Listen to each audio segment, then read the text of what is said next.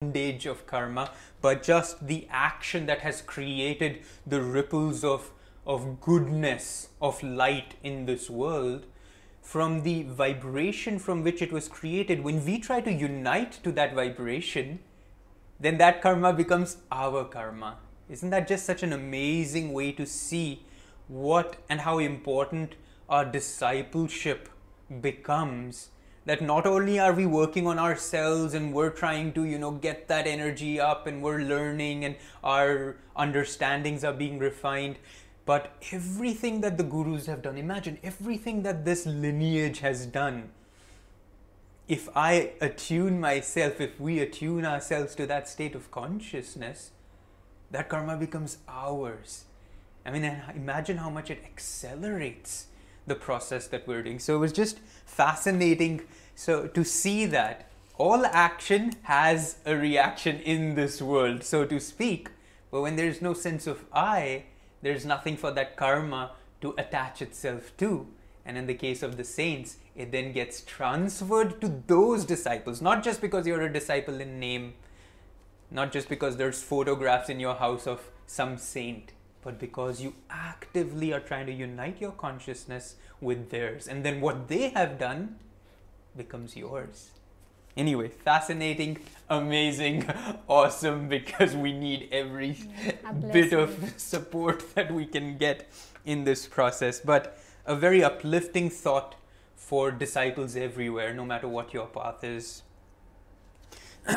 then finally, in uh, verse 24, we end with the concept where Krishna says, Eventually, you get to the point where you realize all life is but a yajna, is an offering of yourself, where then you realize that both he who offers is God, is spirit, he who receives is God, is spirit. The fire into which you're offering is God and spirit. The act of offering itself is God and spirit. However, the saint or that liberated ego, that liberated soul, awakens to the reality that everything is just this yajna. My entire life and the purpose of life becomes that offering of self. And so Krishna then continues to share with us the different ways these offerings can be made, the different ways we can look at what offering is in our own lives, also based on our own temperament.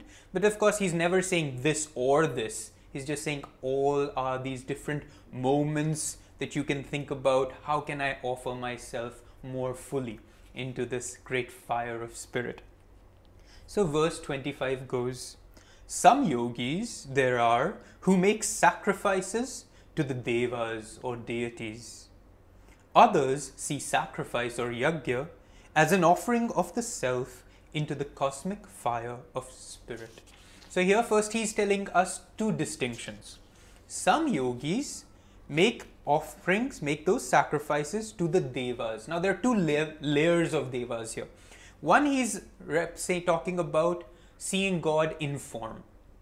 So, when we talk about all the devas, we've been we're celebrating still Ganesh Chaturthi. Of course, we've got Krishna here in form. So, is that when we take the cosmic spirit, that unfathomable, formless reality, and we give it a clear direction, whether in the form of our Guru, Krishna, Ganesh, Lakshmi, we create a more personal relationship. So, some can be a personal offering of yourself. But also, here the Devas Remember, we talked about the Devas in several previous classes as them representing the highest vibration of also the world and what the world is going to offer us. So, we were talking about success, we were talking about abundance. Like Lakshmi represents that highest vibration of abundance and prosperity. Saraswati or even Ganesh represent that highest vibration of wisdom and so you go and you can see that you can create a relationship with the devas also then. So if I'm seeking success, I have to offer to that highest vibration of success. What does a successful man offer? His time, his attention, his energy, his thoughts. We've gone through examples like this before. A pro athlete what is he thinking? He's thinking about how he can better himself. He's thinking about the next time what he's going to do to, you know, beat that record that he's created. He's when he's putting his energy out, it's into okay, how can I stay fit? How can I stay aware? He's reading things. So his entire life When we're talking about sacrifice here, sacrifice doesn't mean like, oh, I have to sacrifice myself. Sacrifice, the idea behind sacrifice is offering into something at the expense of something else. So rather than being lazy, the pro athlete is active. Rather than being, you know, indifferent, the the lover of God is, you know, grateful and always embracing. So you've got all these realities of where is my energy going to go? One, it can go into a more form based, a personal relationship, or he says, others see yagya as the offering of the self into the cosmic fire of spirit, or you can relate to God as that omnipresent, omnipotent energy, and then you feel yourself offering into that space as well. Then he says, other spiritual seekers offer their inner power of hearing and of their other senses into the fire of self control. Still others offer whatever they hear or experience through their senses into the fire of higher understanding. Now, he's given us two other ways to work with the sense perceptions. One, he is saying, spiritual seekers offer their inner power, so the ability of hearing and their other senses into the fire of self control. Now, one way to create this sacrifice, this self offering is, is to control what I receive, what I'm hearing, what I'm seeing, what I'm feeling. Because the world can offer us all sorts of things. The news offers us all sorts of things. Television offers us all sorts of things. People in our lives offer us all sorts of things. So there's a aspect of the yogic path which the sacrifice here, the offering of yourself here implies the control of the information you receive through your senses. That's one way. On the other flip side, Krishna says, still others offer whatever they hear or experience through their senses into the fire of higher understanding. So, one way is to stop certain influences in your life the other is whatever you receive. So I'm seeing this also, this also I lift up and say, God, because all is Brahman. Not to say we might be strong enough to receive this all this negative energy and say, God, this negative is also you. Because of course, at our level of vibration, perhaps that negative energy is going to affect us not so well. But however, that's how the yogis can function. Stop certain influences, and if the influence does come, lift it up and offer it to a higher understanding. What are the higher understandings? God, why did this circumstance come to me? Why is there so much negativity around me right now? Why am I constantly being, um, you know, kind of tested in this particular way? Why are certain kind of people always in my life? So that's how you lift up whatever the senses are able to perceive if you're not able to stop, because we're not always able to stop things the environment around us is not always under our control. So he's giving us these two ways. Either control as much as you're able to the environment and your influences, or if you're not able to control your environment and influences, whatever it does come, offer it up to a higher awareness, a higher understanding, a greater wisdom, and that becomes the self offering of the seeker. Then he says, 27. Others, by discrimination, offer up their sense activities and the energy within those activities in the fires of self control. Now, here, of course, then he it sounds similar, so he continues to say, they ask themselves, who is seeing? Who is hearing? Whose energy is activating the experience of these sensations? This is the way of the Jnana Yogi because here he, uh, he puts in others by discrimination. Discrimination is the separating of truth from falsehood. And so, as I am eating, I can see there is a part of me that's eating and experiencing whatever that sensation of eating is. But there's another part of me who can separate itself and say, ah, I am eating, or somebody is enjoying this particular experience. Within us, both these, you can say, possibilities exist. When we unite these possibilities, then it becomes I, the ego, am eating. I, the ego, am enjoying this. I, the ego, is unhappy. I, the ego, am experiencing great depression. I, the ego. So that's when we're so completely um, identified by our sense perceptions. Krishna is saying one other form of offering yourself is through discrimination by separating yourself from the experience. Ah, who is eating? Who is perceiving the experience of the food? Who is perceiving this anger? Who is experiencing this great joy? This is where our Hong Sau technique comes in as well, doesn't it? We're watching the breath until we realize that the breath is a reality unto itself, separate from what our consciousness is, which is watching the breath. This is the witness, you can say, syndrome. To become a witness to whatever passes through us, rather than identifying with that experience, with that sense activity. And so when we're do, practicing our Hong Sau, we get to the point until we realize that we don't exist because of the breath, that both realities exist simultaneously.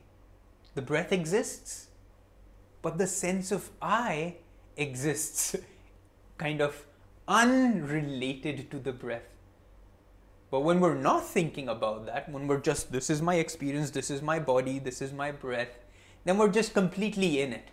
And we're unable to separate what's me, what is the I, what is that infinite nature that has, you can say, inhabited this experience that I'm having. And then what is the experience itself? And so, this way, the yogi begins to offer through the jnanic way, through wisdom, through discrimination, that understanding of who is, who am I, who's having this thought, who's speaking now. And little by little, we start to see the words, see the thoughts, and see our consciousness as seemingly separate. And that's when the fun begins, doesn't it? Some offer their possessions as oblations. So, our possessions. Now, see how Krishna is essentially going through everything that we identify with. This is what makes us us, right? He, he spoke before on in, in verse 23, clearly says, you know, you achieve liberation when ego attachment ceases. But what is ego attachment? Ego is not a reality. Ego, the way Swami Kriyananda defines it, which I love because it's so simple, is just a bundle of self definitions. So it's like, I'm this body, I'm a man, I'm Indian, Narayani is my wife, I live in Mumbai. I I'm don't like bhindi.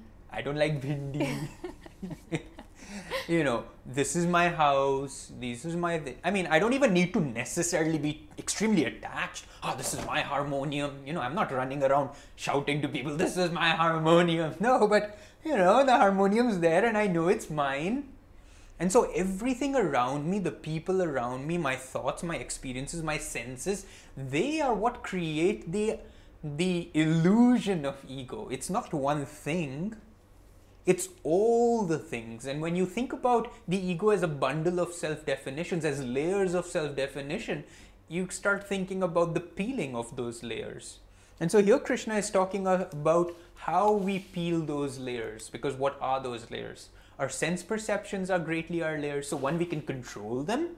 So we don't add to that bundle of self definitions or our bun- our self definitions are more in harmony with the eventual definition of spirit that we are trying to achieve which is also a definition because we don't know what spirit really is we can make up all the words for it and or when you do create these definitions you can offer them up whatever the senses perceive wherever that chitta gets intermingled with the ahankar that we spoke about and comes to us and says this is my feeling this is my joy this is what does this this this taste of bhindi i like or don't like.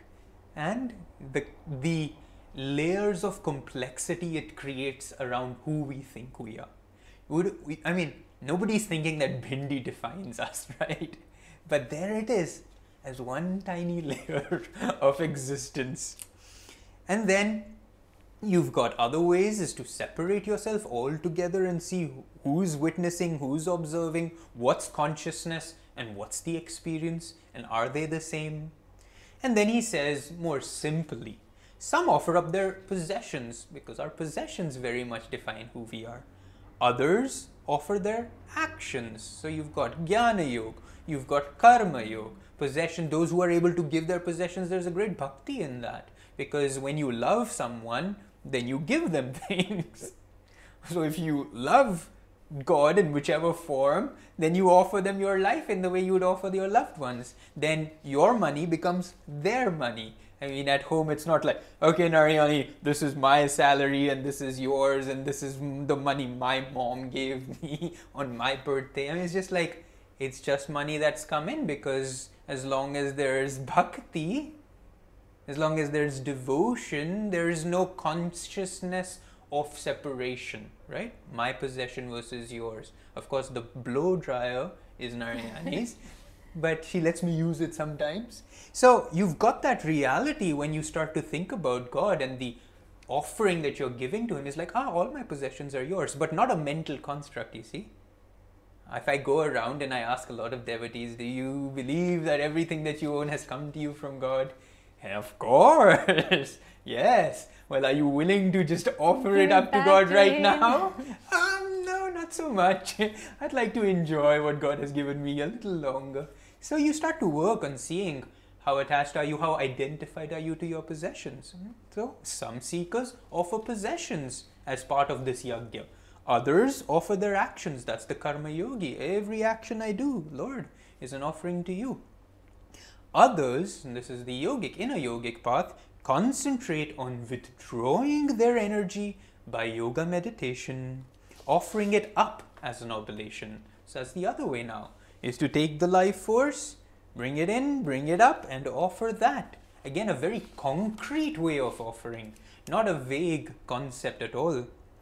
And still others holding strict, strictly to the vow of self restraint, offer up all their thoughts to God, practice introspection, and seek wisdom through study of the scriptures.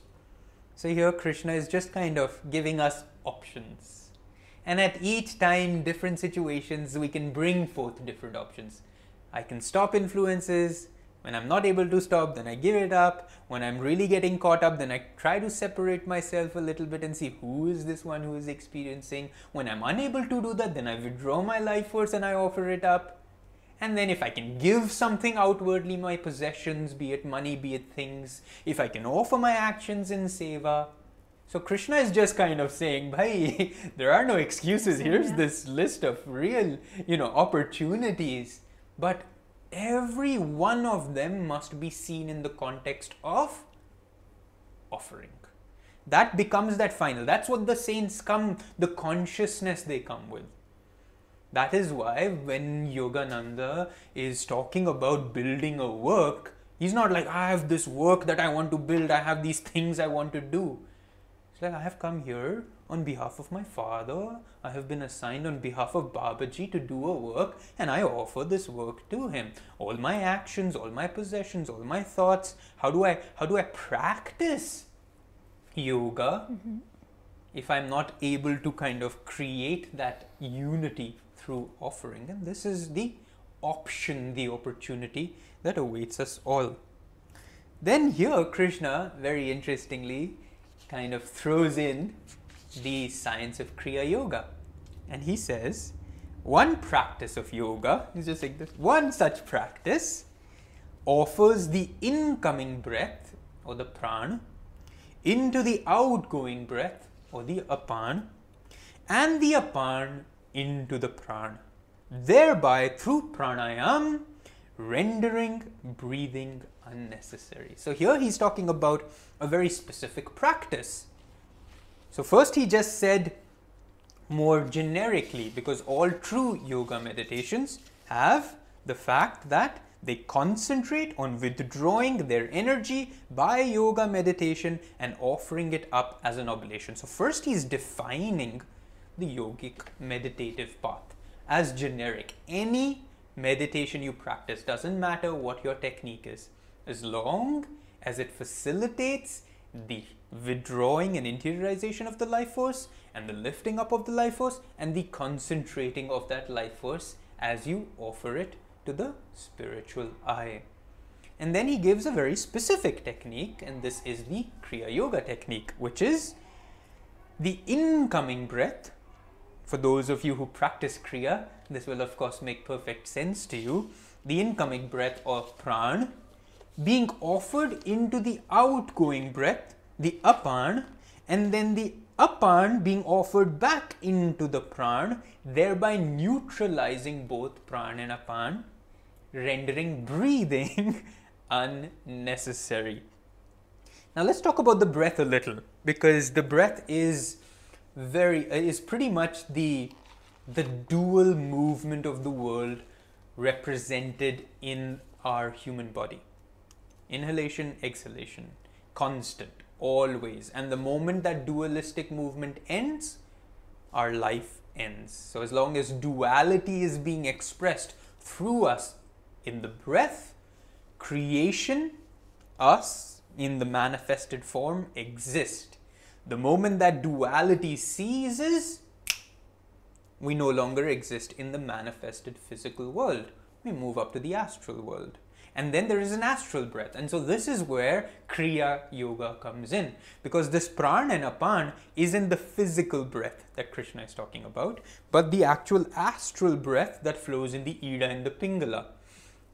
The upward breath, which is the pran flowing in the Ida, which is this upward flow and this expansive, joyful expression and then you've got the apan, which is a downward flow, which is a contractive inward flow that goes down and tends to be associated with somewhat lower depressive, saddening energies. So we've seen this, we've talked about this several times in our own lives. When you feel joyful, you always inhale, somebody gives you good news oh really? You will always inhale. You'll sit up. You'll stand up. Whatever is happening you will feel. If somebody's giving you great news you'll jump up. Why? Because the energy wants to rise. And when somebody gives you bad news you will always exhale. Sigh. Your spine will bend because the energy pulls you down. And if you have horrible news you might even fall to the ground. When you get devastating news boom. When kids are upset, boom, boom, boom, they fall to the floor, they jump and nah, nah, because all the energy is being pulled down. So, this is a reality we're experiencing daily, every moment. And so, this dualistic movement of the breath essentially keeps us trapped in happy, sad, good, bad, I like, I don't like, whatever. Outward expression, inward contraction, joy, sadness and so this is the game that is being played out. So when we talk about, when Krishna has been talking about all this while, learn to be even minded, learn to accept failure and success as one, whatever comes of itself, let it come. Now, on one hand, we can try to do that outwardly. Okay, this has come, okay, fine, I'll just, I'll hold myself, I won't react to it. But the reaction, that karma is not this, it's here, it's in the spine and so you can try outwardly, and we must, to maintain self control, to do your best not to get influenced by these forces, to offer up when these forces do enter into your being, good and bad, to understand that failure and uh, success are both parts of that same divine coin. But these are only mental constructs.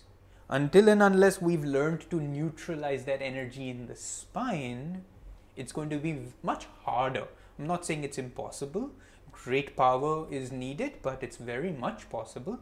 But as you neutralize it outwardly, it's also naturally neutralizing inwardly. And as you neutralize it inwardly, it naturally also becomes easy to express that deep relaxation outwardly. So when we're practicing Kriya, and for those of you who are Kriya yogis, to think about this very consciously when you do practice Kriya how you move the energy up and down the spine is very is very particular. You want to feel the two entering into each other, neutralizing one another. And it doesn't have to render your outward breath unnecessary. the way Hong Sau easily does, takes us to a very near breathless state. But what we're trying to neutralize is the prana and apan, is that dualistic astral breath in the deep spine.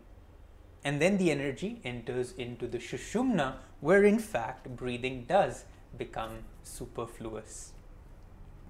As uh, Paramahansa Yogananda, when he was first in America, and to in order to kind of demonstrate the efficacy of these teachings, he would sometimes go and you know ask people to come and say test that he's not breathing, then check his pulse, and in one hand the pulse will be really fast, and the other hand it will be slow simultaneously. Then he'll say, "Now I'm stopping my heart," you know. So he kind of played around a little bit with it just to kind of show us how it's not that the outward form of the heartbeat and of the breath is really that matters it's what they represent in the flow of life force within us.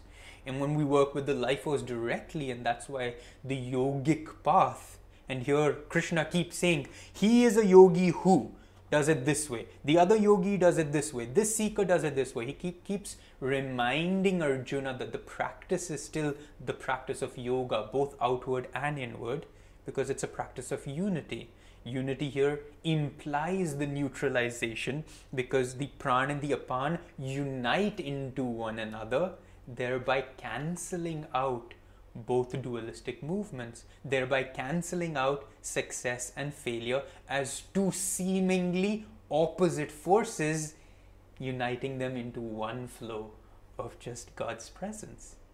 And so that moves away from just a teaching and understanding, knowledge, because you know God is everywhere, but somehow that doesn't make in your daily reality conform with that.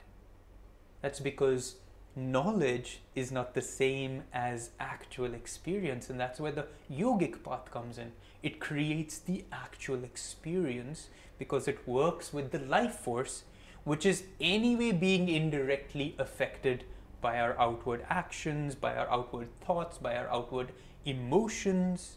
The real work is still happening in here. The karmic seeds are in here, they're not out there. And so Krishna kind of gives that Kriya Yoga technique just as an understanding of this is one way you could neutralize your karma instantly. Okay. All right, let's do 30th just because it, it ends the concept of the self offering. Some, regulating the flow of energy in the body by correct diet, offer all their energies into the fire of that upward flow. Now he gives then another form, which is through what we consume in terms of food.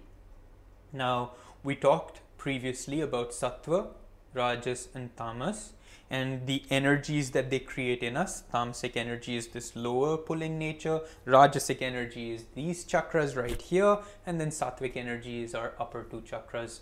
And so, depending also on the vibration of the food we put into our body, that flow of energy is regulated as well. And so, therefore, it's not so much, you know, what your diet is that, oh, I can only eat this or I only eat this. It's more about which vibration of the food are you attuned to? And more importantly it's also how much does the this manipur chakra because this is your digestive chakra how much it has to work. Because the more the manipur chakra has to work the more your digestion has to work the heavier foods you put in the more carbs you put in the more sugar you put in you know, the energy that is expended to break them down is far greater. And so all that energy rather than moving up has to move down here to keep this fire going rather than this fire going. And so, how we eat and the diet we have, and here Krishna just says correct diet because it's also so individual. Many of us need rajas even to keep the energy going. Many of us can't just be eating sattva until we get to that place where our own vibration is now ready for that flow. So we have to always remember the direction we're heading, not just the goal. If the goal is to be, you know, only in sattva, well, I'm not just going to get there tomorrow by waking up in the morning. I'm going to have to step here and then here and then here and then here and then here. And I need to know some of us might be here and the, the, the journey is different, and some of us might be here and the journey is slightly different. No one's better or worse. Only how aware are you of your own realities? And so that's where diet comes in as well, just to know how much energy of mine is being used just to break stuff down in my own in my system and how much of it is available and that lightening of the sattva energy which is fruits and nuts and you know lightly cooked food and just how much of that then once finished is allowed to easily rise up. And as he says then even through food the yogi offers his energy into that fire of the upward flow. All above seekers and now he's bringing this concept to the close all above seekers understand that the meaning of self-offering or yajna, that that inner fire in which consumes that inner fire which consumes all the seeds of karma. And so he's finally closing it into that that fire into which you're offering these things that's where your karmic seeds are being roasted. So until and unless we don't create and so this this fire has to be strong. And what is our fire? Is our prana is the urja is that energy. And where we put that energy. Because as dispersed that energy is it has no burning power. It has no ability to really roast those seeds of karma the more we bring it into a clear focus and offer it in a clear channel towards a very clear goal whatever that goal may be, mean to you whether it's unity with the divine or whether it's greater success or whether it's you know uh, more prosperity no matter what your goal is you're not going to achieve it. Your karma will not align with that goal until and unless all that energy all that fire is being channeled and offered in clear uh, direction and purpose so let's stay stop there. Let's find our own particular um, direction and purpose for this week. Perhaps Narayani has some thoughts that she's picked up on for us to kind of work throughout this coming week. Well, it seems that according to Krishna, this is not according to us, okay? Let's that be clear. According to Krishna, the act of offering it's almost like a technique in itself. It's like if you don't offer something to the Guru, to God, to a divine, you know, mission, whatever that might be, um, we may miss the point because it's so easy for us to offer and do the self offering um, of those things that we don't like or those things that we want to get rid of. We are so readily, you know, to give and offer those things away as quickly as we can. But what we are trying to offer here is that ego that Krishna says. And sometimes that act of offering some part of yourself can bring you in perfect harmony with the divine and especially with your own guru in moments of difficulty on the spiritual path. A disciple once asked Yogananda, he was having serious troubles to meditate, he was very restless, he couldn't go deep. I mean, for months he was struggling with you know meditating on a regular basis. So he went to yogananda and openly told him master i'm i'm just sorry but i can't meditate. It's just becoming a huge effort for me. I have tried this this that. I don't seem to go anywhere and yogananda gave this beautiful answer. He said, Oh, don't worry about that right now. I know you are struggling with this karma. Serve my work and I'll meditate for you. Isn't this beautiful? Because sometimes we cannot keep up with the practices that we want to follow. And there are periods that we can keep up with all the practices, but when karma steps in, there will be moments that we will struggle with meditation, we will struggle to keep our attitude joyful, we will struggle to be kind to people. And so to offer something to your guru's work, to, you know, to the divine, it can really, the divine God will help you in those areas that you are struggling with. So I would say at the end of every day, ask yourself what I have offered today to God. Not just what I have done to myself, but what I, I have offered to Him. One of the things that is helping me very much, and of course, some of us have been practicing for years, is to just do a little prayer before each activity. That helps to what Krishna was saying to detach ourselves from that activity or from that self identification of I need this, I want that, I'm hungry, especially before meals.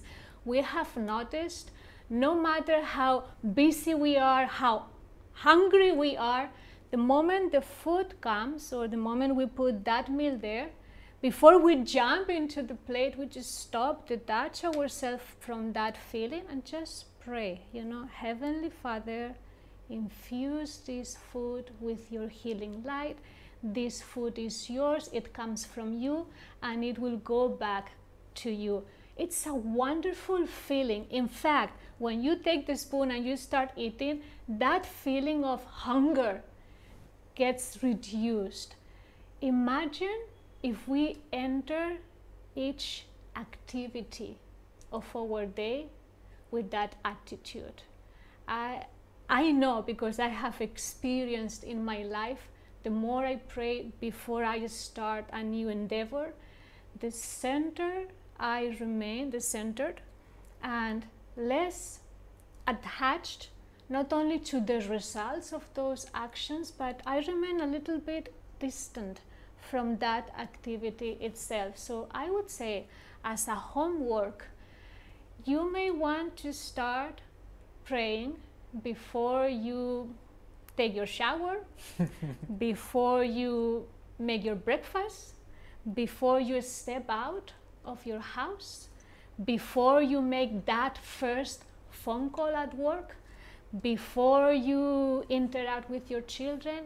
Respond I mean, to that email. Respond to that email or WhatsApp that suddenly came and just explode right there on your face. And train yourself to respond to each situation with a prayer. Prayer really will create that protection and will give you that moment of pause like wait before i do anything wait let you know detach myself from the situation and 20 seconds later let me come back to it and you will see what a huge difference that creates in your consciousness so if we can let's start introducing more prayer into our daily lives. Create your own prayer as simple as you want. Lord, help me in this. Bring your presence into this situation. It's up to you. Be creative, but try and see, and you'll see the results.